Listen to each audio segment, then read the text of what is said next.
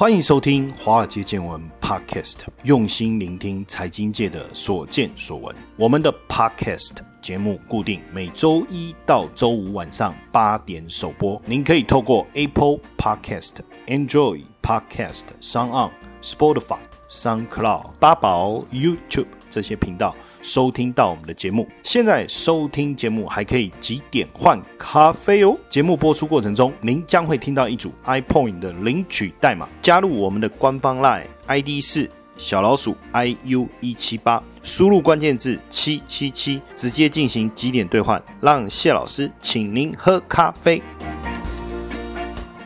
大家晚安，欢迎收听《华尔街见闻》Podcast，我是谢承彦谢老师。昨天呢，我们跟大家聊了柯达这个股票，然后也跟大家聊了一下学名药。那当然要回来谈一谈我们自己台湾的一个生技股嘛，因为这一波疫情的变化，让台湾的生技产业。突然之间，整个蓬勃发展起来。其实，在疫情一开始的时候，我就一直提醒大家，从我之前在媒体的谈话，大家也可以去找一下。我说，这一波的疫情，生技股的上涨会分成四个阶段。第一个阶段是什么？疫情一开始的时候，我们的防疫的部分，包括口罩，最重要就是口罩，还有环境清洁。我说这个是第一步。第二步呢，我说就是检测，包括检测试剂啊、热感应啊。现在进捷运站，你会不会有热感应？对不对？去测量你的。体温，我说真正的关键要进入第三阶段。第三阶段是什么？就是你的疫苗、你的治疗的药品什么时候出来？当然，伴随着第四阶段，就是所谓的免疫力的提升。你看，自行车就是属于免疫力的提升，或是健身房哦，它就这四个阶段。但我说最重要的关键，其实是在第三阶段的股票，免疫力的提升，或者是让身体产生抗体，未来就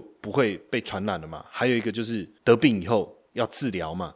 那我要吃药嘛，这个就会延续比较长的时间。我们再看上个礼拜台股持续创高，那生技股虽然经历前一波大幅的修正，但是上礼拜。大家现在讲天国一辉啊，什么叫天国一辉啊？哈，这个名词有的人可能不知道，天就是中天呐，哈，生技股叫中天，那国呢叫信国，一就是合一，辉就是信辉。那这四只股票因为是最近表现最强的股票嘛，所以我们就把它合在一起讲，叫天国一辉哈。那上个礼拜这些股票又出现大涨，也让大家在想说，哎，过去半个月以来。持续大跌腰斩的生技股，因为大家都认为生技股没有基本面，那你这些东西到底能不能实现？会不会根本就是妖股？所以股价大跌，大跌过后，哎，突然之间好像又复活了。那到底可不可以买进？那实际上，当然我们去统计啊，基本上我们在看股票的时候，通常非常关心的是什么？就是法人的买盘，因为通常有法人的买盘，代表法人认同这个公司，他也比较愿意长期持有。所以上个礼拜止跌反弹，盘面上面几个亮点，我们看了一下，像合一啦。啊，信国啦，信辉啊，中天呐，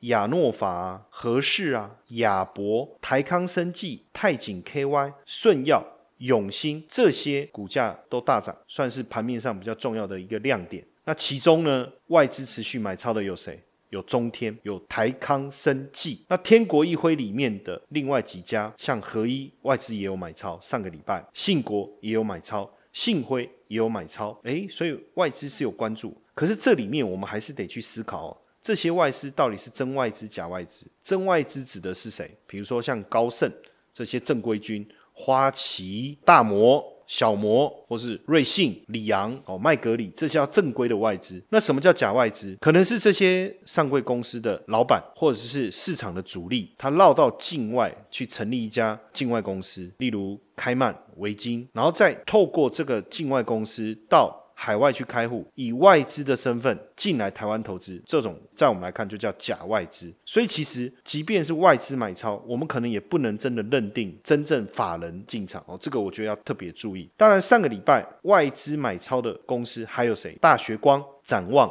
乔山。高端疫苗跟太医，当然这个合一呢，现在网络上大家也讨论的非常热烈哦，包括我们看到一些比较年轻人在逛的一些版哦，里面也在谈，哎，合一跟台积电你要选谁哦？之前我们在 TVBS 财经大白话的节目里面呢，我们也讲说，合一就很像 One Night Stand 哈，就是寻求短线的刺激，但是你千万不要把灯打开，因为可能会踩到地雷，对不对？哦，这是合一。那台积电可能比较像稳定交往的对象。或许他平常不能给你带来什么涟漪，但是这种深度的了解的感情，有时候还是比较甜蜜哦。我们用这样的一个定位。不过呢，为什么突然之间合一又突然止跌反弹？就是受到解盲题材的一个激励。解盲题材当然未来还是有很大的想象空间呐。不过我觉得哈，生技股的投资，我们还是要去注意一下基本面。比如说像中天好了，最近大涨，然后大家也看到法人的买超，我们刚才有提到，对不对？它六月份每股存益二点四八，第二季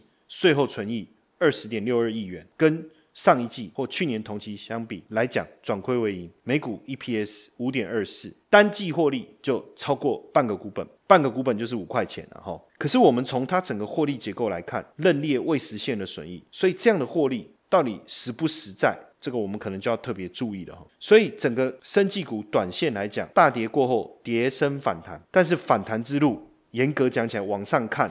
还是卖压重重，所以到底我们要看的是投机性的操作，还是有基本面的有机之谈？我们还是要去注意一下，在这个生计领域里面，它的是不是靠题材性的，就是所谓的题材炒作，还是真正能够落实到稳定获利这个部分呢？我觉得也要特别的注意了哈，要不然你。你看哦，现在全民风生计啊，连雅虎奇摩股市热搜排行榜前十名的名单呐，都是跟防疫概念股有关呐，高端啊、国光啊、康纳香啊，你就知道。市场这一段时期有多热？不过到底能不能追？我觉得我们也可以去看一个叫做大股东的动态。什么叫大股东的动态？大股东他一定对公司内部状况会比较了解。你说是真的吗？大部分是啊，我们不能说绝对啊，但大部分是，也有可能是法人机构。所以如果股价大涨，他觉得公司的价值还是没有完全反映，股价应该还要再涨。诶，那照道理大股东应该要持续的持有，对不对？可是呢，如果公司的这些大股东或是内部关系人，在股价大涨过后，他开始申报转让，那就要注意了，是不是他们也认为股价涨多了？那因为现在的证交法哦，对公司内部人持股转让有非常严格的规范。当然，你说他有没有可能规避法律的规定？也许，但是基本上他的规定相当严格的，监督的对象包括谁？董事啊。监察人、经理人持股超过百分之十的大股东，连相关人士的配偶跟未成年子女都要申报哦。所以，如果内部人要转让，大概有几种方式啊。第一个，我就是做一般的交易，要不然就是赠与、信托，或是盘后的配对交易，或是指定人交易。大部分你说我赠与好了啦，信托好了啦，盘后配对交易啦，来讲好了啦，其实基本上不太会影响股价啦。而且大部分这种做法哦，都是为了节税了，或是策略性转让。所以不会给市场带来卖压，但是如果它是一般交易，那就要注意了，这可能就是基本上就会影响到市场的价格，尤其是一般交易，基本上就是直接从市场上卖掉嘛，它就不是说我转给我的小孩做节税，我转给特定人做节税，对不对？那你就要特别注意了。从过去的历史来看，也确实是这样哈，一旦大股东申报转让以后，往往。确实都会影响到股价的表现哦。在这一波生技股大涨过后，我们去看六月份申报转让的名单，这里面比如说像泰景景色的景啊，不是紧张的紧，不是凶安呐，哈，是泰景。还有这个怀特高端疫苗，不好意思，刚才冷笑话哈，冷笑话脸脸消微了哈，刚好利用大家看不到，然后用这种谐音哈，来稍微自己幽默一下哈。还有乐印，还有像益达。这些升绩股都有出现卖股的动作，那是不是在暗示我们说，哎，这些股价是不是涨多了？确实啊，你看像泰景，它从三月十九号低点起算，哎，大涨快九成，创三年来的新高。它的大股东台湾糖业就在六月十九号当天申报转让四千张，还有防疫重点概念股高端疫苗大涨一百六十趴以后，大股东基亚申报转让一千六百五十张。耳温枪的厂商乐印这一波也是大涨啊，股价大涨超过一百五十块，改写历史新高。六月份大股东远见科技申报转让乐印一千张。所以是不是他们也觉得说，哎，这个股价哦，这个高档了哦，对不对？是不是这个原因？然后，当然，像高端疫苗还是持续大涨啊。那很多人说，哎，会不会是因为有院长跟总统的加持，果然就不一样呢？哦，当然我们不知道。那当然，合一带动整个新药生技族群展开这种比价效应。那益达也突破百元，监察人申报转让三百张。不过目前股价看到底有没有影响？现在这一波是生技股的超级行情哦，即便大股东卖股申报转让都没有办法让市场冷却下来。当然，就是因为包括我们昨天讲的这些生技的大咖的利多频传，加上疫情始终没有降温，生技股一时间的热度要降下来，我觉得也不容易。但常言道，涨多就是最大的利空。那这些股价都是翻倍大涨了，未来一旦有任何不利的风吹草动，是不是都有可能让股价出现大幅度的波动？那毕竟我们刚才讲的这些内部人也好，大股东也好，比一般人更了解公司嘛。既然他会去开始申报转让，是不是也因为他们觉得股价高了，筹码乱了，或是趁现在有机会赶快出多？要不然平常一天交易量有个十张二十张已经了不起了哦，现在一天几千张，对不对？也让酸金酸哦。不过说到底哦，当生技股已经出现这种战国时代啊，这种混乱的时代的时候啊，我们的听众朋友啊，还是要小心一点哦，不要盲目的去追高，以免自己成为最后一只老鼠。现在的 ETF 投资太热门了，谢老师教你如何让自己从 ETF 的新手变成行家。谢老师受邀华冈基金会邀请举办最新的 ETF 投资讲座，免费报名，只要在我们的 Line at 小老鼠 iu 一七八。加入以后，输入关键字一 T F 就可以连接到报名网页，鼓励大家。邀请大家，欢迎大家一起来参加 ETF 新手变行家。好，第二段呢，我们要来看一下黄金，因为呢，黄金的价格呢已经登上了近九年来的新高，连瑞银啊，他也看好说，有可能国际金价有机会冲上两千美金。为什么呢？原因很简单，第一个。对于通膨的忧虑，还有美元的疲弱，所以就有机会推动黄金。基本上呢，联准会的降息当然拖累了美元的一个走势哦。加上美中关系持续的紧张，国际疫情还没有趋缓，还有最重要的是十一月要登场的美国总统大选，这些因素哦，当然就推升了黄金的买盘，让黄金成为今年以来表现非常亮眼的一个产品。黄金当然其中一个非常重要的功能。是避险，所以瑞银就说：“哎，这个本来他们预估值是一千九啊，所以今年年底有机会站上两千美元的关卡。当然，全球央行现在宽松的力道持续的增强，但是应该已经到达顶点，所以明年还有能力持续的宽松吗？这就不一定哦。所以大家现在看好黄金能够站上两千，但问题是到了明年，简单说，三月的时候，瑞银反而把目标价稍微下修，甚至明年六月的时候可能再往下掉，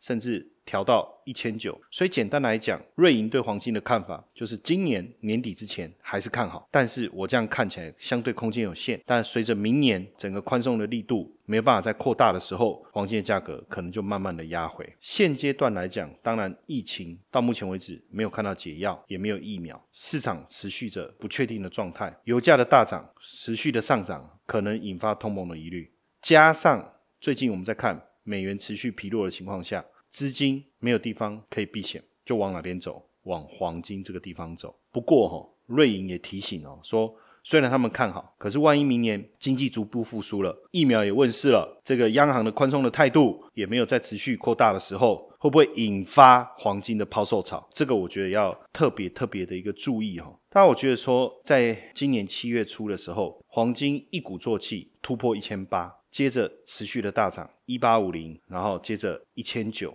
突破一千八，我们再看真的是轻轻松松哦。当然你说黄金的一个行情到底？是不是因为美元的关系或病毒的回应？也有人认为说没有啊，就是因为货币供给大幅度的增加，加上目前已经进入实质负利率的一个状态，当然这就成为大家买黄金一个非常重要的一个理由。而且我们看到哈，买黄金部位大幅度增加，首选是什么？真的是 ETF。今年呢，就统计到上半年哦，黄金 ETF 净流入多少？三百九十五亿的美金，跟二零一六年全年度。两百三十亿美金的买盘来相比，这是很惊人的，而且八成来自于哪里？来自于北美。所以基本上今年 ETF 的投资需求的一个大增，当然主要还是我刚才讲的嘛，对经济的一个疑虑，对病毒、对疫情的一个疑虑。当然下半年还有没有强劲的动能？我们一开始讲的这个瑞银的看法，确实还是看好。就当前的一个角度来看。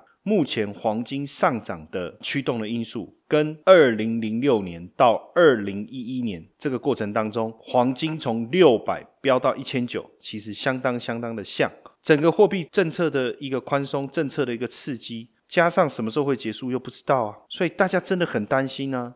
又担心通膨，又担心金价经济的一个复苏遥遥无期，避险的心态啊，当然助长了金价。而且这一次的货币政策也好，财政政策也好，它刺激的规模更大，相对来说速度很快。而且呢，美国现在自己本土的一个状态又不稳定，加上十一月的总统大选，说真的，对于刺激金价来讲，是一个很大的一个助力的哈。而且这个名人的看法有没有推波助澜的效果？肯定有啊。莫比尔斯也讲啊，他就说，在目前经济成长还有疑虑的情况下，避险需求不断的一个攀升，加上中美之间态度的紧张，所以莫比尔斯也说，哎，现在这个利率啊已经接近零，对不对？加上实质的负利率，黄金就是一个很吸引人的资产啊。虽然黄金不知息，但是从实质利率的角度来看，买黄金真的会是一个相当好的选择。这个也是推升黄金价格大涨一个非常重要的一个原因呐，吼。不过我们去看全球奢侈品产业的一个观察，哈，黄金的现货需求。哎，奇怪，它的现货需求是急剧的下降哦，整个供需结构是出现破坏哦。根据世界黄金协会的统计，二零二零年全球黄金的进口是大幅度的减少，需求是创了十七年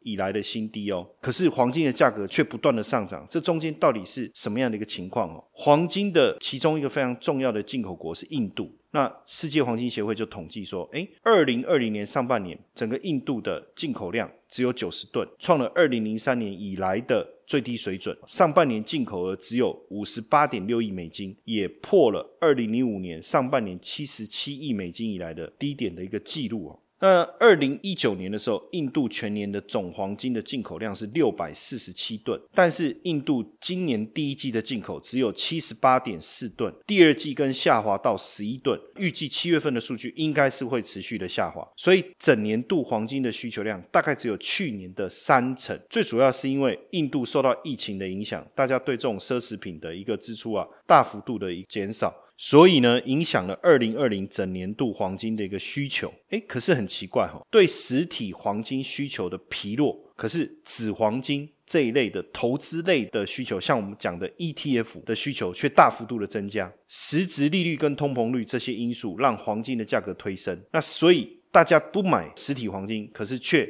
透过各种管道、各种投资工具去投资黄金，所以变成实体黄金需求下降，可是透过各种管道投资黄金的状态却持续的攀升，形成了这种实质黄金需求面被破坏，可是黄金价格却不断上涨，这种诡异的一个现象。哈，接下来就是我们今天的彩蛋时间，接下来公布今天领取代码。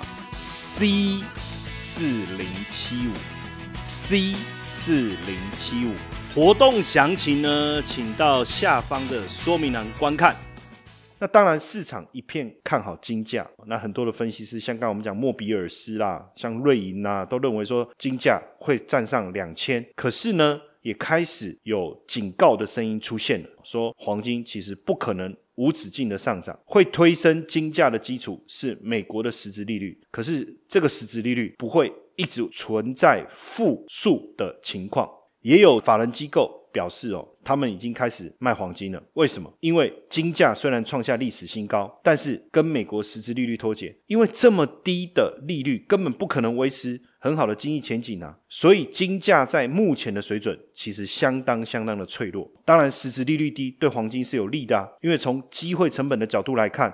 我的实质利率这么低，我不如持有黄金。实质利率越低，持有黄金的机会成本就越低啊。所以这么低的利率的情况下，当然要持有黄金啊。因为以现在通膨调整过后，美国十年期债券的实质利率是负的一趴，这过去是没有的。这就是推升金价一个非常重要的因素嘛。但问题是，如果一直维持实质负利率，那也就代表美国的经济要一直持续萎缩喽。从实物面的角度来看。这应该是不会发生，虽然现在美国对疫情的应对不佳，但是一旦有了一个好的应对以后，美国经济就会大幅复苏啊，那实质利率就开始上扬啊。一旦实质利率开始回升，金价就可能出现大幅度的调整。所以未来几个月或未来几季，应该反而是卖出黄金的时机啊。那从整个我们刚才跟大家分享的这些资料来看，短期间在美国经济持续走弱，市场相对混乱，实质负利率又没有什么好的投资机会，股市也增高，避险情绪的需求的推升之下，黄金确实还是有可能在这个地方高档震荡。但是如果这个实质负利率的情况在美国经济开始复苏以后，开始出现改善，哇，那可能这个被推高的黄金就有可能出现大幅度修正可能性了嘛？所以为什么你会看到有两种看法？有一派认为黄金还是会上涨，但是你注意哦，就像瑞银，他认为黄金会上两千，但他也告诉你。大概就到今年年底，明年黄金的价格就可能出现修正。那另一派的讲法是，现在要开始卖黄金，他们的看法我觉得也没错啊，因为他认为未来黄金还是有机会上涨，所以趁着现在赶快把大量的黄金做一个调整跟脱手。我刚才也特别提到一个重点嘛，现在黄金价格的上涨，并不是因为来自于实体黄金的需求，基本上实体黄金的需求是减少的。可是黄金价格怎么会涨？它来自于避险跟投资需求，来自于黄金 ETF 大量买盘所推升的一个效果，加上。对于黄金的一个投机的一个炒作，期货的一个买盘，当然不断推升了黄金的价格。但就实质需求面来看，它并没有跟上。所以未来真正影响黄金机会成本的因素，叫做实质负利率这件事情开始转变的话，那黄金的价格其实还是有可能开始出现比较大幅度的震荡，甚至走弱的一个可能。所以大家在投资黄金的这个角度上，千万不要把黄金当成一个。长期投资的思维，可能用波段操作的角度来投资，相对来说会好一点。当然，如果说到年底之前，黄金的价格还有一波可能表现的空间的话，那黄金的 ETF 当然是一个可以投资的一个方向。那另外一个呢，针对黄金相关的矿业公司的一个股票，或许也是一个可以参考的标的。但是，切记，黄金的价格推升到目前为止，虽然有人喊三千，但是我觉得那个有点浮夸了哈。我觉得是有点浮夸。所以到现在这个阶段为止，当大家都在疯黄金投资的时候，因为我最近听到两个讯息，第一个讯息是日本开始有黄金的展览，有很多黄金做的这些产品，他们就办了一个系列的大展，甚至有黄金做的武士刀，一把要卖七千七百万美金，引起大家的关注。然后我也看到了一些讯息，大妈又开始蠢蠢欲动了。中国的大妈开始蠢蠢欲动了。又开始想要来投资黄金，但是因为有了上一次的教训，哎，他们开始切入到白银的投资。但是不管怎么讲，当市场对某一种产品蠢蠢欲动，然后开始要大举投资的时候，即便已经涨多了，大家还是想要疯狂的切入的时候，我觉得我们还是要稍微谨慎一点，因为毕竟我刚才一开始一直强调一个重点，投资黄金的原因在哪里？因为利率维持在低档，对经济前景的不乐观，还有避险的一个需求，中美之间的一个关系的不稳定。但是我们再仔细的去想一想，如果黄金价格不再上涨，持有它又没有所谓的利息收入的时候，一旦实质负利率的状况开始出现转变的时候，那可能就是压垮黄金价格的最后一根稻草哦。所以这个部分我们还是提醒大家要注意一下，好不好？那希望今天的内容呢对大家有所帮助，也谢谢大家今天的一个收听，晚安，明天晚上八点见。